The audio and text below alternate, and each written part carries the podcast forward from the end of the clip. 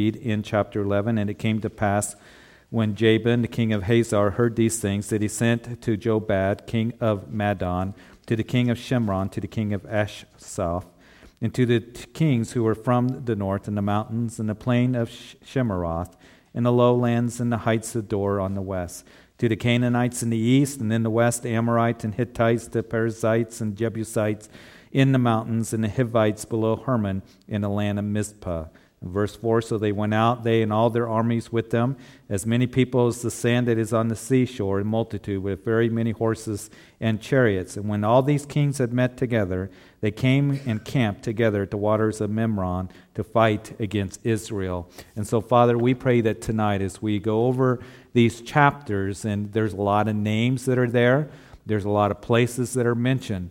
But Lord, we can make application. We know tonight how it is that you desire to each and every day continue to um, give us victory, for us to possess what you have for us, Lord, to stand on your promises, and to, Lord, just continue in that victorious, abundant living that you have for us. So, Father, bless this time. Help us be attentive as we come into this place after a long day many people working ever since early this morning or uh, been throughout uh, doing uh, things all day long. We just pray that we would just settle down for um, this next 40 minutes or so, just to study your word, be renewed and refreshed in you. And it's in Jesus' name that we pray. Amen. Now, you recall two weeks ago as we finished chapter 10.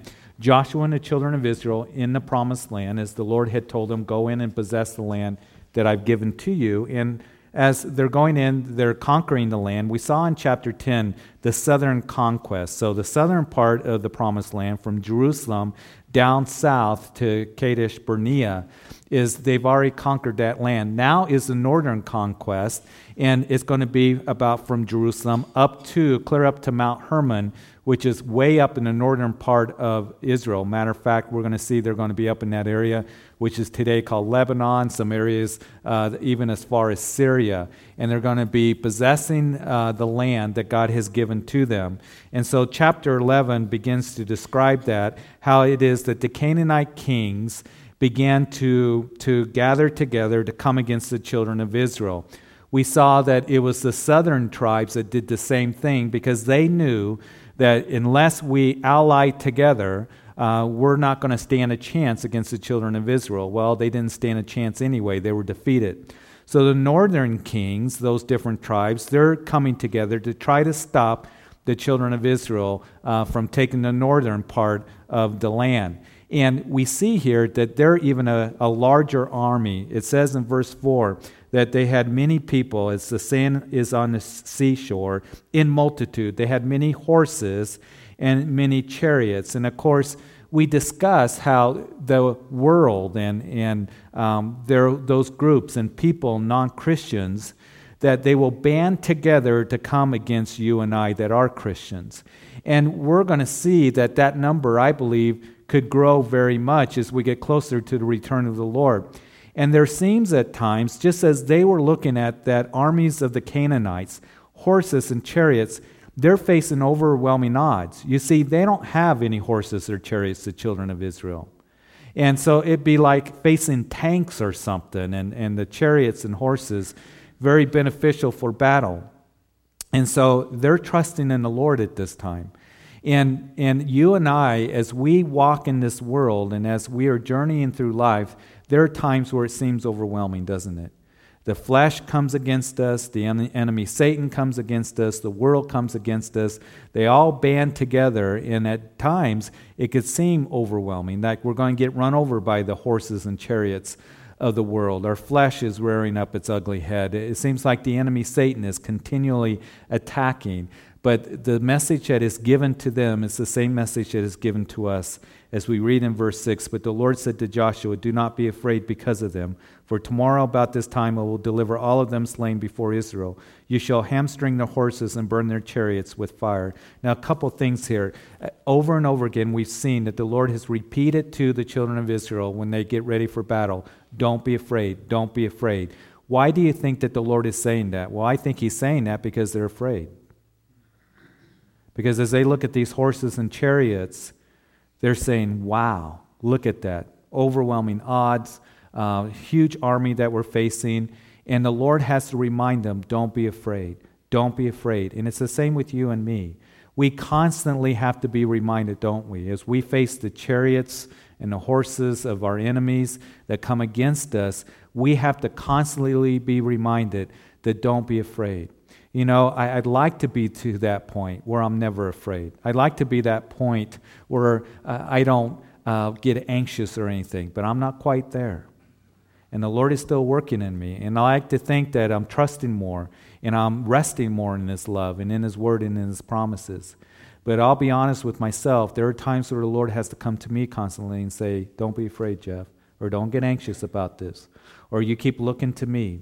And it's interesting here that it is given the commandment to Joshua that what you're to do is not only don't be afraid, but what I want you to do is I want you to hamstring those horses and I want you to burn those chariots. And you can look at that and you can think, now, why would the Lord have Joshua do that? Those chariots and those horses would be very beneficial for them, wouldn't they? I mean, that, that would be like conquering a bunch of uh, tanks or something. But, but the reason that the Lord is doing that is because He's teaching them a very important lesson, a lesson that you and I need to learn as we do battle in our spiritual life. And it's simply this is that He wanted them to trust in the Lord, not trust in the horses and the chariots. And what can happen is, as we gather those things, the horses and chariots in life, we begin to trust in those things rather than trusting the Lord. David would write in Psalm 20, it was a, a psalm for the nation, and, and David would write in uh, Psalm 20 that some trust in horses and some in chariots, but we will remember the name of the Lord our God. And that's a good psalm to remember because oftentimes we want to trust in the horses and chariots of the world of life rather than looking and trusting in the Lord. He wants to give us victory, and He wants to, us to learn that you look to me in life, even in those times when it's overwhelming. And so, Joshua, this is what I want you to do. What I want you to do is, I want you to hamstring those horses, that is, cut their tendons so they can't be used in war any longer. And I want you to burn those chariots, and I'm going to give you victory. You don't need to be afraid.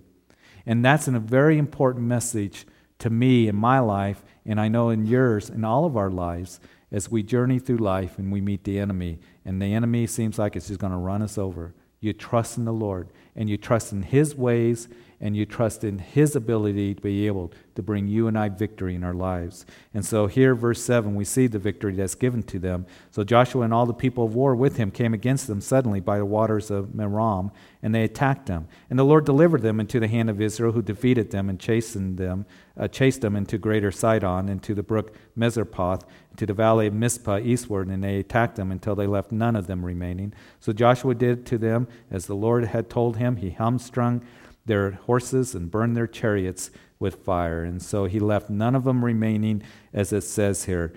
He left none of them remaining. As you do spiritual warfare, those things that will defeat us, come against us, as we go against those things, those things that will bring us down, don't leave any remaining, okay? The Lord says, I want you to get rid of all those things that will bring hurt to your spiritual life, that will bring hurt to your closeness with me, that will bring sin into your life, whatever it might be. And one of the things that Joshua did is he took the command of the Lord and he got rid of all that he was supposed to. And here the Lord has given him victory.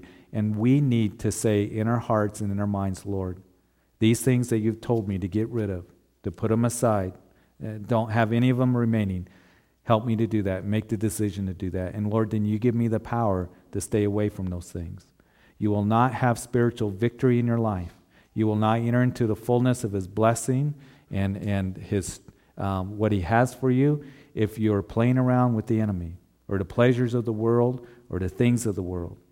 But Lord, I am to get rid of these things in my life. And that's what Joshua did. He left none of them and he humstrung strung the horses and burned the chariots with fire. In verse 10, we read Joshua turned back at that time and took Hazor and struck its king with the sword. From Hazor was formerly the head of all those kingdoms, and they struck all the people who were in it with the edge of the sword, utterly destroying them. There was none left breathing. Then he burned Hazor with fire. So all the cities of those kings and all their kings Joshua took and struck with the edge of the sword. He utterly destroyed them, as Moses, the servant of the Lord, had commanded. But as for the cities that stood in the mounds, Israel burned none of them except Hazor only, which Joshua burned. And all the spoils of those cities and the livestock and the children of Israel took as booty for themselves. But they struck every man with the edge of the sword until they had destroyed them. And they left none breathing, as the Lord had commanded Moses his servant. So Joshua commanded Joshua, or Moses commanded Joshua. So Joshua did. He left nothing undone of all that the Lord had commanded Moses. And so notice repeated that Joshua did all that the Lord commanded. He did all that the Lord commanded. Aren't you noticing that? And we're going to see it continually. He did all that the Lord commanded him. And that's my prayer for you and for me. That when we read the commandments of the Lord and we see the principles and the truth that are given to you and I, that we would say, Lord, work these things out in my life. You see, one of the dangers can be as a Christian that we can read the commandments of the Lord, we can hear the principles and the truths, and we can say, well, you know what, that sounds good, but that isn't for me. I've had people sit up in my office and, and they have a problem, they have a situation where they need answers or they're going through difficulties, and I'll say, This is what God's Word has to say about your circumstances, your situation that you're facing. And it's very clear what the Lord is saying, and they'll say to me, Well, that doesn't work for me or I think I'm going to try something else, or I'm going to go to another direction. I know when they're determined to do that, that they're going to end up going through rough waters and difficult times. The Lord, He gives us His commandments because He wants what's best for us. He desires for us to experience that life of blessing, that life uh, that He has for us as a Christian to experience His rest and joy and, and peace that He has for us, to really experience the victory of standing in His promises as we move out in faith. But we got to keep the commandments of the Lord. And He is not going to bless disobedience. And Joshua here, he did all that the Lord commanded him and he had victory. And that's a key. That's a simple key for you and for me that we're seeing repeated. Joshua did all that he commanded, all that he commanded. And I pray for you and I that when we hear the commandments of the Lord, we would say, Yes, Lord, I'm in agreement with that. I hear what you're saying. Lord, help me work it out in my life through the Holy Spirit as you are enabling me to keep your commandments. Because, as I've said before, his commandments are his enablements. But what it takes is a heart that's willing to say, Lord, I want to yield to you. And I need your help when it comes to the area of the flesh. I need your help when I face the world. I don't want to get sucked into the world, but there's those pulls and stuff. Lord, when I face the enemy, because I know that you're stronger than the enemy, and greater is he that is in me than he that is in the world. So, Lord, you help me, and your commandments are your enablements. But you make the decision that, Lord, I hear your voice, and I'm going to agree with it, and I'm going to agree with your commandments, and I desire to just do what it is that you've told me to do, to live the principles and the truths and the commandments that your word has given to me. And that's what Joshua did. And Joshua had great victory because of that. So, verse 16 Thus Joshua took all this land, the mountain country, all the south, and all the land of Goshen, the lowland and the Jordan plain, and the mountains of Israel and its lowlands, from Mount, Mount Halak and the ascent to Seir, even as far as Baal Gad, in the valley of Lebanon below Mount Hermon. He captured all their kings and struck them down and killed them. Joshua made war a long time with all those kings. Notice that? Verse 19, I'll come back to it. There was not a city that made peace with the children of Israel, except for the Hivites, the inhabitants of Gibeon, and all the others they took in battle. You remember the covenant Joshua made with the Gibeonites uh, in the previous chapters as they came and deceived Joshua. He made a covenant that he would not uh, kill them, but they became the slaves to the children of Israel.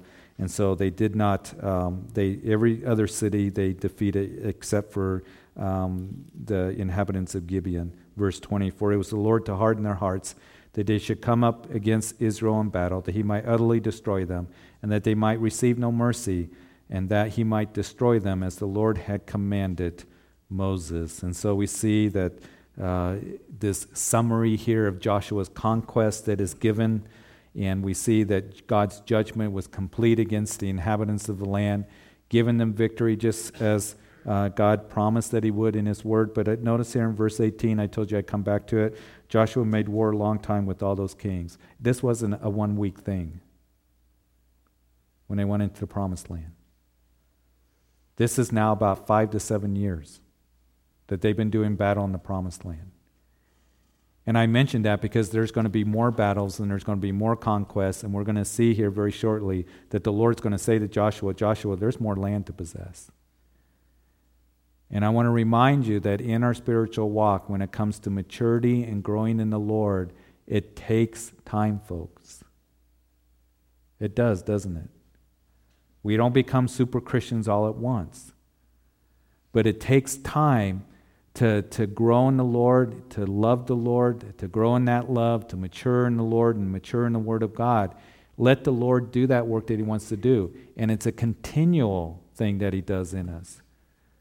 But sometimes we think, you know, I've been a Christian for six months and I should have all this maturity.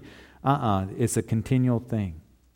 And there are some things that seem like in life that, man, you have victory over that doesn't take long, but there are other things that it seems like, Lord, I'm just continually battling with this thing. But as you're submitted to the Lord and as you your heart is, is towards the Lord and you're devoted to the Lord, He's going to give you that victory over time. But it takes time. And that's why I commend you guys for coming out on Wednesday nights and Sunday mornings. And, you know, you've been here, you've been studying the Word, and you're continuing to grow. We're all in that process of growing, but we will always be doing war. And we, we always have the opportunity to grow and, and have those victories in our lives. Um, more and more victory, more and more maturity, more and more strength coming to us. But Joshua made war for a long time. And it didn't come easy. And um, it was something that he had to continually do, and it was a work that God was doing with him.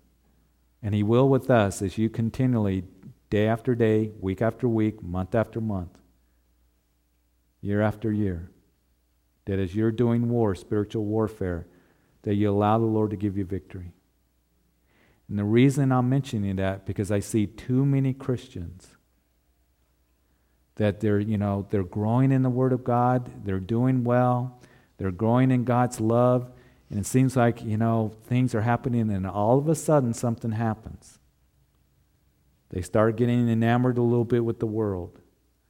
They start going back to old hangouts and old habits and things like that. And pretty soon, all of a sudden, they're not interested in, in going to church or serving the Lord or being in fellowship and those things. And one of the things for you and I is to keep moving forward. Joshua kept fighting and he kept fighting and taking the land and the work that was to be done and heeding the commandment of the Lord to go to battle. And that's what you and I are to do in our spiritual walk. And He'll give you victory after victory as you continue to do that. But don't get complacent, all right? And it takes a while to grow and mature. And the Lord's still doing that in my life. He's still growing me and maturing me. And I know that the Lord still wants to do that. And He'll continue to give me victory. And, and, and I get to see the Lord's blessing in the future as I just continue to stay close to Him and put my hand to the plow and keep moving forward. So, verse 21 at that time, Joshua came and cut off the Anakims. You remember the Anakims? Those are the giants that the children of Israel were so afraid of. They defeated the Anakim there on the east side of the Jordan River. We'll see reference to that. But there's some more giants that are there they need to defeat. So Joshua came, cut off Anakim from the mountains, from Hebron, from the uh, from Anab, from all the mountains of Judah, and from the mountains of Israel. Joshua utterly destroyed them with their cities. None of Anakim were left in the land of the children of Israel. They remained only in Gaza, in Gath, and in Ashdod. Now, Gaza is where the Gaza Strip is today, if you look on a map, along the Mediterranean Sea over towards Egypt. But that whole area f- from where Egypt would be, Gaza up north to Gath, and Ashdod would become the territory of who? The Philistines, right? Who is from one of the Philistines? Goliath, a giant. So this is where the giants are going to. And so um, the Philistines are going to be some of those cities that they did not conquer, and it's going to be a continual battle um, in the future with the children of Israel. So here, the Anakim, they're not left except in that area where the Philistines are going to be. So, verse 23 Joshua took the whole land according to all that the Lord had said to Moses, and Joshua gave it as an inheritance to Israel according to their divisions by their tribes. Then the land rested from war. Chapter 12 These are the kings of the land whom the children of Israel defeated, and whose land they possess on the other side of the Jordan towards the rising of the sun, from the river Arnon to Mount Hermon, and all the eastern Jordan plain. So this is a review. We'll go through it quickly of the kings conquered by Moses on the east side of the Jordan River. And uh, Reuben and Gad and half the tribe of Manasseh would take that as an inheritance. Verse 2 One king was Sihon, king of the Amorites, who dwelt in Heshbon and ruled half of Gilead from Aroer, which is on the bank of the river Arnon, from the middle of that river, even as far as the river Jabbok, which is in the border of the Ammonites. The river Jabbok, does that ring a bell with you? The book of Genesis, where there was Jacob, he was all alone. He had left Paddan-aram with all his family and herds, and his uncle Laban had come against him, and so he couldn't go back because he was afraid Uncle Laban would kill him. He's going back to, to Israel, to the land of Canaan, where he had fled his brother Esau. You recall that? He had tricked his brother Esau to where, and his father into receiving the blessing. And so it was Esau that was going to kill Jacob. So here he is at this brook, Jabbok. And he's all alone. He sent his family away. He can't go backwards, he can't go forwards. And you see, Jacob was one. His name means heel snatcher, deceiver, conniver, whatever that meaning was for his name. And he really was that way in life. He was very together and very capable and always planning and scheming. But now all of a sudden he's stuck at this brook. Esau's got 400 men coming at you, Jacob. You can't go back to Laban, so you're stuck here at this brook. And all of a sudden, the Lord sneaks up on him, right? You remember the story? And begins to wrestle with them all night long, and is wrestling all night long with them, and, and says, you know, as, as the Lord touches the hip of Jacob and it comes out of socket. And then the Lord said to Jacob, Jacob, what is your name? And he had to say Jacob. The Lord knew his name, but the Lord said, Now your name is called Israel. And as you are growing in the Lord and maturing in the Lord, you know what you're going to find? There is going to be a time where you're going to find yourself at the brook Jabbok. I guarantee. You're going to find yourself at that brook where all of a sudden you're in a situation where you can't go forward and you can't go backwards and you can't connive and scheme and figure it out and all of this, where you're going to have to cry out to the Lord and you may wrestle with it for a little bit. And you may wrestle with the Lord with it, but that's okay because He's going to win. And it may be a little bit painful. But the reason that He's doing it is because He wants to get you from Jacob to Israel where you were saying, you know what, Lord, you govern my life. And no more conniving and scheming and planning and plotting and all of this. But Lord, I want, I want you to govern me. And the Lord, you recall in that text that it was Jacob that said, I won't let you go, Lord, till you bless me. And Hosea, the Old Testament prophet, said that it was Jacob that said it with tears. And it was like Jacob was saying, Lord, I'm going to cling to you and I'm not going to let you go. I am tired of trying to do things on my own. And I'm going to hang on to you. As you grow in the Lord, as you mature in the Lord, you will find yourself at the brook Jabbok. And it's a good place to be a place of brokenness and a place of surrender. And that's where the Lord wants to bring you. That's where He wants to bring me. And it may be in our lives that we find ourselves there more than once, right? But He wants to call you and I Israel, governed by me. And you know what? As his socket was out of, uh, hip came out of socket, it says that he had to use a staff, a cane, to walk. His walk was never the same. And your walk and my walk will never be the same as well because we'll have to lean on the Lord just as Jacob had to learn to lean on that cane. And that's the place that the Lord wants to bring us. So that's that same brook that's there in the border of the Ammonites in verse 3, the eastern Jordan plain from the Sea of Chinneroth, that's the Sea of Galilee, as far as the Sea of the Arabah, that is the Dead Sea, the road of Beth Jeshimoth, and southward below the slopes of Pisgah. And the other king was Og, king of Bashan, in his territory who was of the remnant of the giants that dwelt in Ashtaroth and Edrei, and Drerai. And in verse 5, he reigned over Mount Hermon, which is way up north, as I mentioned, over Salcah, over all Bashan as far as the border of the Geshurites and the Maacathites, and over half of Gilead to the border of Sihon, king of Heshbon. And these Moses, the servant of the Lord, and the children of Israel conquered, and Moses, the servant of the Lord, had given it as a possession to the Reubenites and Gadites, and half the tribe of Manasseh. And in verse 7, and these are the kings of the country which Joshua and the children of Israel conquered on this side of the Jordan, and the west from Baal Gad and the valley of Lebanon, as far as Mount Halak, and the ascent to Seir, which Joshua gave to the tribes of Israel as a possession according to their divisions, and the mountain country and the lowlands, and the Jordan plain and slopes and the wilderness in the south, the Hittites, Amorites, Canaanites, Perizzites, the Hivites, and the Jebusites. Verse 9, the king of Jericho one the king of Ai, which is beside Bethel. Now, verses 10 through 24, when you go bed tonight, that's good bedtime reading for you.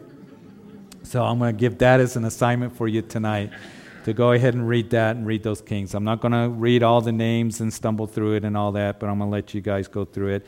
And some of these we've already looked at and talked about Eglon and some of the others uh, that are mentioned there. So those are just the kings, I believe, 31 kings conquered uh, there um, by Joshua that are listed there. So, chapter 13, we read Now Joshua was old, advanced in years, and the Lord said to him, You are old, advanced in years, and there remains very much land yet to be possessed. I love verse 1 here. Joshua, you're getting old, you're advanced in years, but I still have work for you to do. I still have work for you to do. You know, it shows me that the Lord can always use us. And I know that as we go through different seasons of our lives, that we're going to be used differently. I know that, you know, circumstances of life or, or health or whatever, you know, plays a big role in it. Joshua was advanced in years, but Joshua, there's still land to possess. And I want to encourage all of you, whether you're young or you're old, that God still wants to use you and God still desires to bless you. I think, you know, Lord, what about in 10 years from now? You know, do I keep pastoring? And, and the Lord said, I'll let you know and stuff. But I really believe that, the, you know, I want to keep serving the Lord as long as I can, as long as I can, as long as ena- enables me to, um, and blesses me to be able to do that.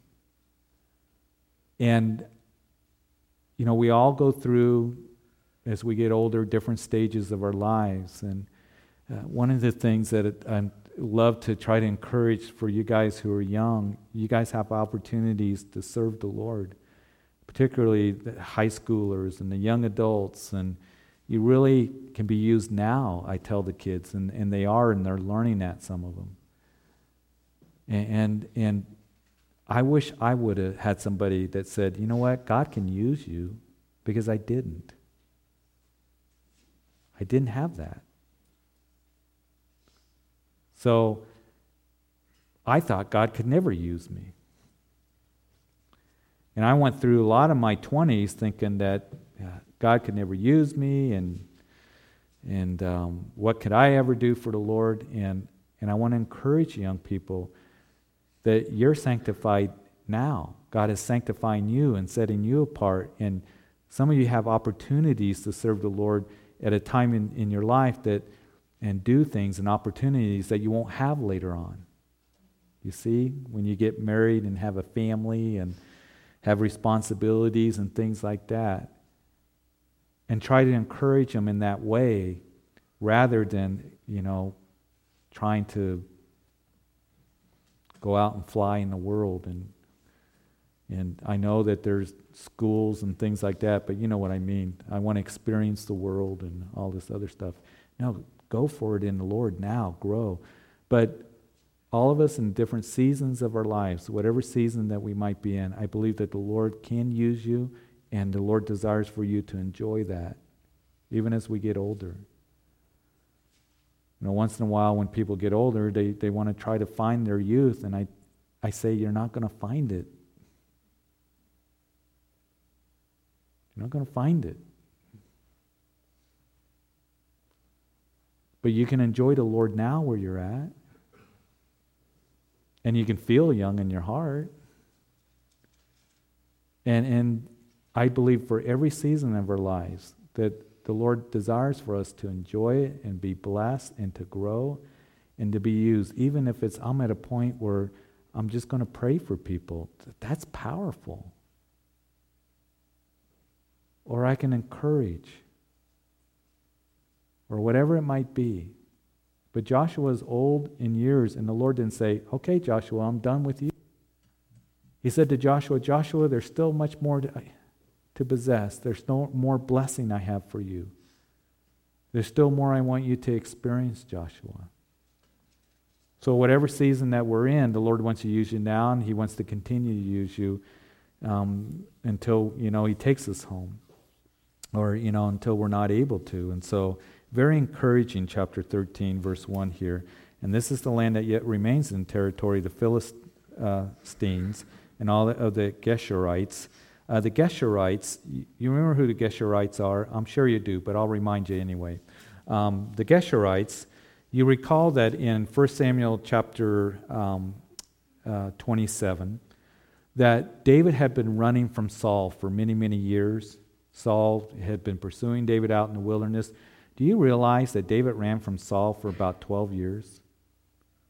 Can you imagine having somebody that wants, you know, to lop your head off for 12 years? And he's running in the wilderness and hiding in caves. He's got his mighty men that went from 400 to 600. So, David, at the end of that time where, where Saul's pursuing him, what he did is he went to the territory of the Philistines. And he talked to the king Achish, who gave him a city called Ziklag. And David acted like, hey, I'm going to align with you, the Philistines, now, and I'm going to fight against the Israelites. And David was fooling the Philistines so he could live in Ziklag. He was there for a year and a half with 600 of his mighty men. So their families, and, and here they are, and they would go and make these raids. And the king Achish thought that David was raiding the children of Israel. He wasn't. He was down raiding some of the tribes of the Canaanites. So one day, David and his 600 men are off away, and they come back, and everything's gone. Their family's gone, the possessions gone, their homes are burnt down. Where the Geshurites came and burned the city down and, and took their family away captive and took all their kids. Can you imagine that happening? And the 600 mighty men were so discouraged and upset about it, they were about ready to stone David. It was like they were saying, Okay, David, we've been running with you for all these years. We've had enough. We can't take it anymore. So we're going to stone David. And it said that David was greatly distressed. And what did David do at that time? It says, Then he inquired of the Lord, and he was strengthened in the Lord. You know, in those times, where we become greatly distressed, or we become anxious, or it's very difficult, or we go through loss. You know what the key is for you and for me? It was the key for David because we see it in the Psalms over and over again. That you strengthen yourself in the Lord. And as you go to the Lord and you're strengthening yourself in Him, how He desires to minister His strength and His comfort and His love to you and to speak to you just as he did to David and said, David, now this is what I want you to do. And I know that we go through those times where, man, we just get hit and we get discouraged and we're down. Don't forget to go to the Lord. He's a man of sorrows and acquainted with grief. He knows your heart. He knows that we're but dust and flesh and blood. And He has compassion for us, and He desires to minister His love and His strength to us. But that's the key. You go to Him and strengthen yourself in the Lord. And just cry out to Him, begin to read His Word, begin to rest in His Word, and you will find, like David did, that He'll begin to strengthen you at that time. So here are the Geshurites, and from Sihor, verse 3, which is east of Egypt, as far as the border of Ekron, northward, which is counted as Canaanite, the five lords of the Philistine, the Gazites, the Ashdodites and the Ashkelonites and the Gittites and the Ekronites and the Avites. Now, all these cities are along the coast there. When you go into 1 Samuel and 2 Samuel, there are five major cities of the Philistines that they were always doing battle against. And even in the book of Judges, we'll see it, Samson ended up in those towns. And uh, they didn't drive out these inhabitants, the Philistines and the Geshurites um, here. And um, they didn't um, drive them out uh, to where it became a problem later on. And they continually had to do battle. You see, if we don't drive out those things that the Lord desires for us to drive out and to get rid of, then they're going to come back and bite us later. Just as the Gershurites would come back and get David and his family and became a problem later. It reminds me, you know, the story of Saul. Saul in 1 Samuel chapter 15. Remember, he was told to kill all the Amalekites? Kill all the Amalekites, destroy them, all the sheep and the oxen, complete wipe them out for what they did to the children of Israel in their wilderness wandering. So Saul goes and he brings back the king of the Amalekites and the best of the sheep and the oxen. Remember? 1 Samuel 15. And Saul said to Samuel, I've done all that the Lord has commanded me to do. Oh, did you really? Then who is that? And who are they, these sheep? What's the bawling of sheep in my ears? Samuel said. You didn't do all that the Lord commanded you to do. And so it was at that time that Saul was rejected as king. He almost did, but he didn't. But here's the thing you know, it would be some years later that at the end of the book of 1 Samuel, that you see that it was Saul, along with his son Jonathan, that was killed on uh, Mount Gilboa by who? An Amalekite. It will come back and bite you. It will come back and it will bite you if you don't drive out those things that the Lord is clearly telling you to drive out, to get rid of those things. That thing that's going to come back and do you harm and do you hurt. And that's what happened with the Gershonites. That's what happened with the Philistines they didn't conquer. That's what happened with the Amalekites. So, verse 4 as far south to the land of Canaanites and, and um, that belonged to the Sidonians as far as Aphek and the border of the Amorites. The land of the Gebalites and all Lebanon towards the sunrise from Baal Gad below Mount Hermon as far as the entrance of Hamath. So you're talking up north in Lebanon, up by Syria as well and all the inhabitants of the mountains from Lebanon as far as the brook Misrephoth, and all the Sidonians. I will drive them out before the children of Israel. I only divide it by uh, lot to Israel as an inheritance, as I commanded you. Now, therefore, divide this land as an inheritance to the nine tribes and a half of the tribe of Manasseh. So, two and a half tribes Gad, Reuben, half of the tribe of Manasseh on the east side of the Jordan River, given to by Moses. On the west side, they're conquering nine and a half tribes, and we're going to see those allotments are going to be divided up here uh, as we continue on. So the land divided east of the Jordan, we're just going to hit this and kind of look at it very quickly. And the other half tribe of Reubenites and Gadites received their inheritance with Moses had given them beyond the Jordan eastward, as Moses, the servant of the Lord, had given them from Aroer, which is on the bank of the river Arnon, to the town that is in the midst of the ravine, and all the plain of Medeba as far as Dibon. And all the cities of Sihon, king of the Amorites, who reigned in Heshbon, as far as the border of the children of Ammon. So it gives all of those borders, Gilead, um, all the, the, the territory there, verse 12, of all the king of Og and Bashan, and, um, and who reigned in Ashtaroth and Ed, Dre, Drei, who remained in the remnant of the giants, for Moses had defeated and cast out these. Verse 13, nevertheless, the children of Israel did not drive out the Geshurites or the Maachathites, but the Gershites and the Maachathites dwelt among the Israelites unto this day. Only the tribe of Levi he had given no inheritance. The sacrifices of the Lord God of Israel made by fire are their inheritance, as he said to them. The land of Reuben is mentioned in verses 15 through 23, and Moses gave to the tribe of the children of Reuben an inheritance according to their families. Their territory is given there. You can read that. And so let's go to verse 23. In the border of the children of Reuben was the bank of the Jordan. This was an inheritance of the children of Reuben according to their families, the cities, and their villages. So all those villages are listed there as it's an overview of their territory. And then the land of Gad in verses 24 through 28 um, that we see there.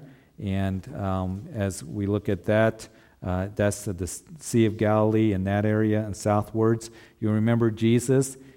He went over on the other side to Sea of Galilee to what? The Gadarenes, the tribe of Gad. All right? And so the Gadarenes were in that area. So Moses, verse 24, had given inheritance to the tribe of Gad, to the children of Gad according to their families. So their, their borders are listed there in verses 25 through verse 28. And then in verse 29 through verse 33 is half of the tribe of Manasseh, which is the Sea of Galilee, northward is that area. So Moses also had given inheritance half the tribe of Manasseh. It was for half the tribe of the children of Manasseh according to their families.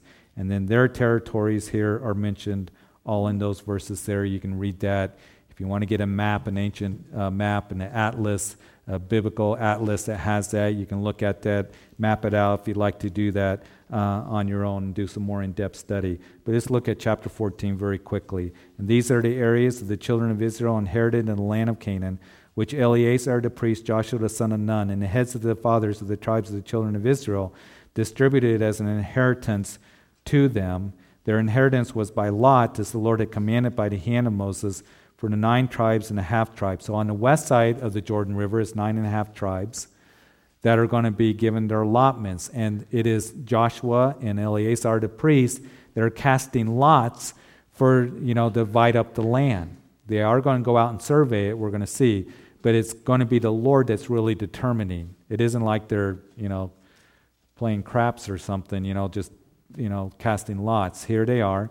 Is the Lord's going to determine the area in which they're going to get? We have something much, much better, don't we? We have the Holy Spirit that is in our hearts and in our lives, directing us and guiding us every single day of our lives as we just walk with Him, as we just listen to the still small voice of the Lord. It's a much, much better way. And so, verse 3 For Moses had given the inheritance of the two tribes and the half tribe on the other side of Jordan, but the Levites had no inheritance among them. For the children of Joseph were two tribes, Manasseh and Ephraim, and gave no part to the Levites in the land except the cities to dwell in. Remember, the Levites have no land. They have 48 cities in which they're going to live in, and we'll see those 48 cities as we continue on through Joshua. In verse 5, and the Lord had commanded Moses, so the children of Israel did, and they divided the land. And then the children of Judah came to Joshua in Gilgal, and Caleb the son of Jephunneh, the Kenizzite, said to him, You know the word of the Lord, said to Moses, the man of God, concerning you and me in Kadesh Barnea.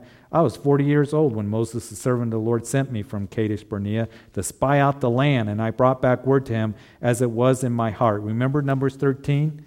Second year of the Exodus, they come up to Kadesh Barnea, send 12 spies in to spy out the land for 40 days. They come back. Caleb and Joshua said, It's a great land. Look at these great big grapes that they have and fruit. The other 10 spies said, Yeah, but there's a problem. There's giants in the land. And so the children of Israel begin to complain and murmur, and we can't go in, and we're going to die out here in the wilderness, and God's going to kill us, and our children are going to die in the promised land. And the Lord said, That's it. You guys are going to die out here in the wilderness. You're going to stay here for 40 years till this generation dies, and it's going to be your children that are going to go in and possess the land. The only two that came out of Egypt that went into the promised land was Joshua and Caleb. So this is the same Caleb here. So he's recounting. You remember? It was I was 40 years old when that happened. And so verse 8, nevertheless, my brethren who went up and made the heart of the people melt, but I wholly followed the Lord my God. So Moses swore on that day, saying, Surely the land where your foot has trodden shall be your inheritance and your children's forever, because you have wholly followed the Lord my God. And now behold, the Lord has kept me alive as he said, these 45 years, ever since the Lord spoke this word to Moses while Israel wandered in the wilderness. And now here I am this day, 85 years old, yet I am as strong this day as on the day that Moses sent me, just as my strength was then, so now is my strength for war, both for going out and for coming in. Isn't, isn't that amazing? He was 40 years old in Numbers chapter 13. Now he's 45 years older. He's 85, and he's saying, I'm as strong as I was when I was 40 years old. Wouldn't that be amazing to say that? I think that the Lord desires for you to say that spiritually. That as we get older, that the Lord doesn't want us to just say, ah, you know what, I'm done growing. I've done the church thing, I've done the Bible study thing, I've served the Lord. He desires for us again to continue to grow and to be strong. And that's what Caleb did. Guys, it doesn't stop. And I think that's something that I've observed in the church too much that people think, well, I've gone to church. I went to church for five years. You know, I, have done this thing. I served the Lord for a little bit. You know, I can kind of kick back. And, and that's kind of the mindset they have. No, you continue to be strong. You continue to be strong day after day, year after year. Caleb says, I'm as strong as I was 45 years ago.